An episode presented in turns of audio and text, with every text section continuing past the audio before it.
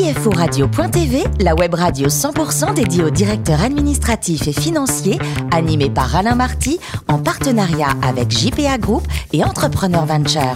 Bonjour à toutes et à tous, bienvenue à bord de CFORadio.tv. Vous êtes plus de 11 000 DAF et dirigeants d'entreprise à nous écouter chaque semaine en podcast. À mes côtés pour co-animer cette émission, Hervé Puto, président de JPA Audit. Je rappelle que JPA International est le 20e groupe mondial d'expertise comptable. Bonjour Hervé. Bonjour Alain. Frédéric Zaloki, qui est CEO d'Entrepreneur Venture. Bonjour Frédéric. Bonjour. Et Richard Fremder, rédacteur en chef adjoint de CFORadio.tv. Bonjour Richard. Bonjour Alain. Alors si je vous dis coude, tube en PVC, colle à PVC, ça, ça, ça vous parle, ça vous gagne, non? Ouais, ouais, ouais, je vais vous Ouais. Répondre polymère et c'est pas un gros mot puisque c'est ce qui forme les Oui. matières plastiques. Ça fait pro, hein, ça fait le mec qui s'y connaît, mais vaut mieux s'adresser à un spécialiste et ça tombe bien puisque notre invité du jour n'est autre que Philippe Firmin, DAF de Poum Plastique. Bonjour Philippe. Bonjour à tous. Alors vous avez une carrière incroyable puisque après un DUT de gestion, on est au tout début des années 80, vous faites un stage dans une entreprise américaine, Corning, et euh, vous ne quitterez plus jamais son giron. L'entreprise vous engage et finance votre diplôme d'expertise comptable. Comment ça se passe?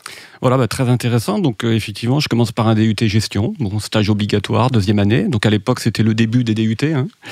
Euh, donc je vais dans cette entreprise, deux mois de stage, euh, je, je continue avec deux mois de job d'été. Et à partir de là, je dis, bah écoutez, maintenant je, je vais continuer mes études. Et donc le, DAF me reçoit à l'époque, je me souviens, j'avais été assez impressionné par ce monsieur qui me dit, bah, vous n'allez pas nous quitter comme ça, je pense qu'on a quelque chose à vous offrir. Je lui dit, bah, pas pour l'instant, euh, je continue mon expertise comptable et puis peut-être euh, dans 2-3 ans, bah, on en reparlera. Il m'a dit, on va en reparler tout de suite. Effectivement, donc voilà, je m'engage avec cette société, il me finance mes cours. Alors c'était un petit peu compliqué à l'époque. Heureusement, j'avais pas, j'avais pas d'enfants, donc euh, les journées étaient plutôt longues et les nuits relativement courtes. Donc c'était le cours du soir et puis le samedi, bah, comme je savais pas trop quoi faire, bah, j'allais sur Paris prendre des cours à l'université. Voilà, une époque que je ne regrette pas, bien entendu. Ça m'a permis de rentrer sur le marché du travail très tôt et d'avoir une expérience professionnelle.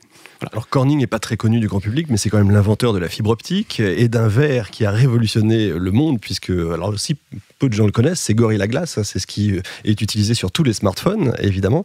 Euh, L'innovation technologique, pour vous, c'est un moteur? Ah oui, tout à fait. Alors, je vais vous parler quand même euh, brièvement du groupe Corning, qui est effectivement pas très connu du marché public. Donc, Corning, c'est une société quand même qui est, qui est cotée au Dow Jones. C'est à peu près euh, 10 milliards de dollars de chiffre d'affaires. C'est 25 000 collaborateurs. L'ADN, c'est euh, R&D. Donc, penser les produits de demain. Et moi, je l'ai vécu lors d'une expatriation. Quand on parle des produits de demain, on travaille sur les, sur les produits euh, 3, 5 ans, 10 ans et 20 ans. Voilà. Donc, c'est l'inventeur de la fibre optique. Euh, ça, c'est il y a 30 ans. Alors que finalement, le marché, euh, je dirais, a connu une nature, croissance ouais. plutôt 10 ans, 15 ans après. Donc, c'est à chaque fois des paris technologiques. Le verre LCD, euh, très très long. Donc, c'est une activité qui a perdu beaucoup d'argent. Et le jour où c'est parti, conversion immédiate. Et pour terminer, le verre Gorilla. Donc, si vous avez un portable, eh ben, vous avez deux chances sur trois que le verre vienne de Corning. Donc, c'est un verre qui ne se raye pas, qui est incassable. Les tests que l'on fait sur ce type de verre est juste faramineux. Et maintenant, ce verre se plie. On peut pratiquement, demain, on aura notre journal euh, qui va se plier sur une feuille de verre qui va faire des microns. Extraordinaire quand même. Et sans ce verre-là, euh, Steve Jobs n'aurait pas fait l'iPhone, etc. Eh Enfin, oui, c'est- voilà. c'est- Ah non, c'est- il y a une vraie histoire. Quoi. Alors vous avez navigué entre la France et les États-Unis, on l'a bien compris. Euh, C'est quoi la différence au niveau de, de l'entreprise entre les deux pays? Voilà. Alors, euh, je vous, dirais, avez, voilà, vous avez trois heures, Philippe. hein. la culture. Alors, la culture américaine, ben, je dirais, je l'ai, je l'ai vécue. Donc, première expatriation, euh, je pars en 97. C'est assez intéressant. Je venais juste d'acheter une maison. Je venais juste d'avoir euh, Elle était où la maison? La maison en région parisienne. Voilà, je signe, ma mais- je signe l'achat de ma maison. Euh, j'avais donc euh, mon fils qui avait deux ans et demi, ma fille qui est ici, euh, qui avait sept mois. Euh, Elle a grandi. et hein. puis, on me dit, bah voilà, ça vous intéresse toujours de partir aux États-Unis? Bah oui. Bah écoutez, on a quelque chose pour vous. Alors moi, le quelque chose pour vous, c'était horizon 9 mois, un an. Bah, on me dit, écoutez, il y a un job aux États-Unis. J'ai l'impression que vous pouvez prendre l'avion et y aller. Et c'était un mois plus tard. Donc décision familiale. Euh, Ouais, très oui. rapide, très rapide. Bon, les enfants, a dit oui. bah, les enfants à cet âge-là, euh, Oui. dire oui, non, c'était, bah, c'était quand même euh, Donc, un bonbon, décision facile. Non, ma femme était partante et nous, et nous sommes partis. Et donc là, j'ai vécu euh, trois années merveilleuses. ça exactement aux États-Unis? Alors j'étais donc dans, la- dans une ville qui s'appelle Corning. Donc Ah, c'est la le ville, nom de la société. Et Tout le monde s'appelle Corning. Un peu comme Michelin. Oui. euh, c'est- Oui. Et on est euh, dans le dans l'État de New York. Alors quand on dit on est dans l'État de New York, attention, on est on est finalement loin de New York. On est entre New York City, donc 4 heures de voiture, et les chutes du Niagara. Hein donc euh, Eh, de Toronto. la grande banlieue quand même de Voilà. New York. Au milieu de nulle part, mais par contre là, j'ai, bah, c'est en, en termes de, enfin, Le confort de développement de, carrière, Ouais. etc., extraordinaire. Alors très très difficile d'arriver dans cette culture hein, pendant six mois où On vient de notre milieu français un peu sclérosé, et on arrive là-haut et voilà. Donc j'ai appris. Et les gens sympas, vos collègues Ah ouais, ouais, très sympa, très sympa. Un peu côté superficiel. Hein.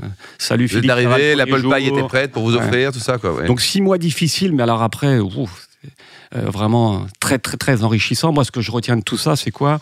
Euh, Très pragmatique. Euh, vrai esprit d'entrepreneur. Donc moi, je venais, j'étais, j'étais contrôleur de gestion en France. Euh, bah, la grosse différence, c'est contrôleur de gestion en France. J'avais l'impression de passer 80% de mon temps sur du fonctionnel, sur du support. Je suis arrivé là-haut, le fonctionnel n'existait pas.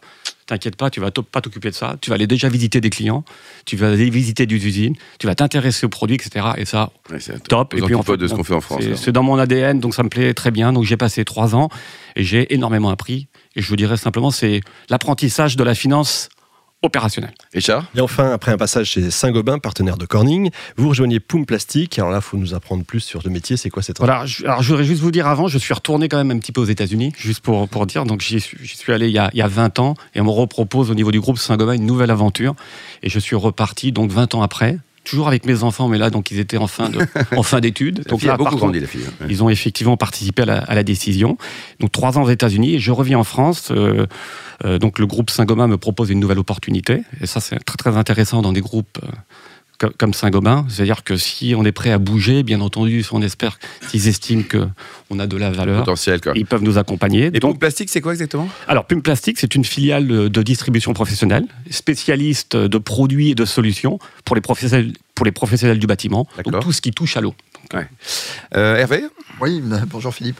Bonjour. Euh, J'ai j'ai vu que dans votre giron, vous aviez aussi tout ce qui était digital et transition numérique. Oui. Donc, qui touche euh, évidemment pas mal la fonction finance. C'est- C'est quoi les grands chantiers euh, Alors les grands chantiers, ben, il y en a plein qui sont déjà faits. Bon, je dirais on est dans la distribution. Donc nous au départ, la distribution professionnelle, notre clientèle, ce sont des artisans, donc de proximité. Donc on s'appuie sur un maillage physique, à peu près 210 agences en France. Donc ça veut dire qu'un professionnel, il a toujours une agence pub plastique proche de chez lui. Simplement ça, ça suffit plus. De nos jours, ben, je dirais le client, certes, il va toujours dans notre agence chercher le matin, euh, avant d'aller sur son chantier, nos produits, mais il veut avoir un parcours personnalisé. Donc il veut être capable de commander le soir sur Internet, le week-end. Euh, si on n'a pas tous les produits, d'avoir une livraison rapide. Et ça, on est capable de le proposer euh, avec le digital. Donc ça fait maintenant 4 ans qu'on a forcément un site web marchand, une application. On l'aide aussi dans les magasins et il peut faire ses courses euh, en scannant les produits. Donc beaucoup de choses en termes de digital. Et on est, je pense qu'au tout début, ça va s'amplifier. Et ce qui est important, c'est pas de rater, c'est le digital. Il faut pas le prendre, faut pas avoir peur du digital. Il faut vraiment le prendre comme une, une opportunité et de dire, nous, pour Pume Plastique, c'est juste un plus qui nous permet de faire la différence par rapport à, à nos clients qui sont digitaux mais qui sont quand même toujours fidèles. À partir du moment où on est capable de leur offrir une offre euh, 24 heures sur 24 et surtout, très important, un parcours personnalisé. Voilà. Hervé? C'est vrai que c'est un sujet. Alors, euh, vous le disiez, vous êtes dans un groupe euh, coté. Euh, des sujets normatifs, euh, il y en a un certain nombre. Euh, ce- ceux dont on parle pas mal en ce moment, des sujets comme IFRS 16, c'est des sujets qui vous touchent euh, en C'est des sujets qui me touchent, mais ça, c'est la partie fonctionnelle, ça fait partie de notre job. Bon, je dirais, on s'adapte. Voilà, on doit faire tous les FRS, effectivement, peut-être euh, contraignant, mais ça fait partie de notre ville sur la partie, sur la partie que j'appelle support. Ça ne nous empêche pas d'avancer sur la partie opérationnelle business. Il n'y a, pas eu de sujet de communication financière chez Saint-Gobain Il y, en a eu forcément dès l'instant qu'on adopte ces nouvelles normes, mais bon, je dirais comme la plupart des autres entreprises du CAC 40. C'est pareil pour XBRL, j'imagine, Oui. euh, quand vous prenez. euh, Oui. Quand vous prenez tout ça. Euh, et puis pour- terminer sur justement bah, tout- toute cette offre de, de disposition dont vous parliez, c'est- il y a un réseau, Oui. vous en parliez avec les boutiques, donc c'est cet accompagnement personnalisé, je pense que vos concurrents travaillent aussi dessus. Oui, Euh, vous positionnez comment? Vous avez des éléments de différenciation? Tout à fait. Ben, en fait, ce qui est important, c'est c'est d'être toujours devant sur tous les sujets. Donc, euh, toujours précurseur, en avance. Si vous avez le coup d'avance, je dirais vous êtes gagnant. Surtout, le très important, c'est de conserver ce coup d'avance. Donc, quand on parle d'innovation, moi, j'ai connu énormément l'innovation dans la partie industrielle. On parle de produits, mais de plus en plus, on parle d'innovation de services. Et c'est là qu'on doit faire la différence. Quand on est à la distribution, il y a deux choses.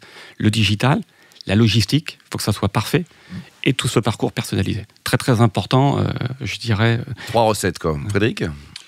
Oui, bon, là, c'est effectivement un grand groupe. Euh, Vous aimez bien l'innovation Oui. Pensez quoi des, des fintechs euh, Qu'est-ce qu'ils peuvent apporter au marché Est-ce que vous avez déjà essayé certaines solutions euh, un peu innovantes Alors, bon, en ce qui nous concerne, bah, je dirais ce qui est important, je, là, je fais un petit peu le parallèle avec mon éducation un peu américaine, d'une certaine manière, c'est comment on, comment on accompagne les startups. Je dirais que c'est quand même un gros sujet. En France, on est un peu en retard, ça bouge, c'est plutôt bien. Mais l'accompagnement des startups, il ne doit pas être que public, il doit être aussi au niveau des entreprises. je pense que le groupe Saint-Gobain, et même nous, Pume Plastique, on est plutôt moteur. Vous voyez, par exemple, typiquement chez nous, chez Pume Plastique, dans nos locaux à Reims, on a décidé euh, euh, d'accueillir une startup. Et ça nous aide. Moi, je vois dans le digital, j'ai des conversations avec ces gens-là tous les jours, et ça nous ouvre... Euh, un peu des horizons très très différents. Donc je suis vraiment pour accompagner ces gens-là. Au niveau du financement, est-ce que vous aidez vos clients? Comment ça se passe? Parce que je pense que c'était une arme importante vis-à-vis de la concurrence. Oui, mais sachant que là, dans la partie professionnelle, c'est pas c'est pas un must. Euh, mm. Voilà, euh, on peut les aider de temps en temps quand ils ont des difficultés. Justement, des, on, est, on, a face à nous des petits artisans. Donc le difficile, c'est de financer leur croissance. De temps en temps, bah, les clients qui sont fidèles, quand ils ont des petites euh, déconvenues, bah, on les aide. Il faut les connaître. C'est-à-dire qu'il faut aller les voir. Faut... Et à partir de moment, bah, c'est un lien. Hein. C'est, quand, quand il y a un lien entre les hommes, généralement, c'est durable, c'est fidèle. Par contre, il faut être capable de toujours bien les servir et mieux, et mieux que les autres. Frédéric? Vous y croyez donc ces métiers-là, l'innovation, c'est aujourd'hui, demain, après-demain, ça va continuer à faire Non, mais l'innovation, bah, nous, c'est le, centre de notre, ADN, hein, bien sûr, euh, dans notre métier. Euh, effectivement, les, grands groupes euh, ont compris, je pense, mais c'est récent, hein, qu'il faut travailler avec des, groupes plus petits, plus agiles et plus innovants. Mmh. Et je pense que c'est grâce à ça qu'ils vont pouvoir s'en sortir. On a vu quand même des grands groupes qui ont périclité en, restant sur leur marché et en se fermant les yeux. Hein. Donc, plus le groupe, et je pense que Saint-Gobain est un groupe innovant, euh, travailler avec des, des startups, euh, mieux ça sera pour, pour l'écosystème. On a besoin d'un écosystème fort aussi en France, quand on compare par rapport aux Allemands qui ont, euh, ne parlent pas client-fournisseur, mais partenaire avec des sociétés plus petites. en France, on a encore un peu de, un peu de travail. Je suis d'accord, mais on a fait de gros progrès. On a fait des progrès. Et on est encore au tout début d'une longue route. Il faut qu'on accélère. Philippe, le plus beau métier du monde, c'est informaticien, DAF ou joueur de foot? Euh, oh, c'est bien, c'est joueur de foot, joueur de foot également. Bah, je vous, suis... vous préférez quoi, le, stade Auguste Delaude ou la Baie des Champs euh, Moi, je... les deux. Et pourquoi les deux? Parce que, bon, écoutez, moi, je suis pas Paris, c'est pas que je suis pas Paris, je suis pour les clubs modestes, humbles, qui moulent le maillot, et je dirais, c'est surtout l'appartenance à une équipe.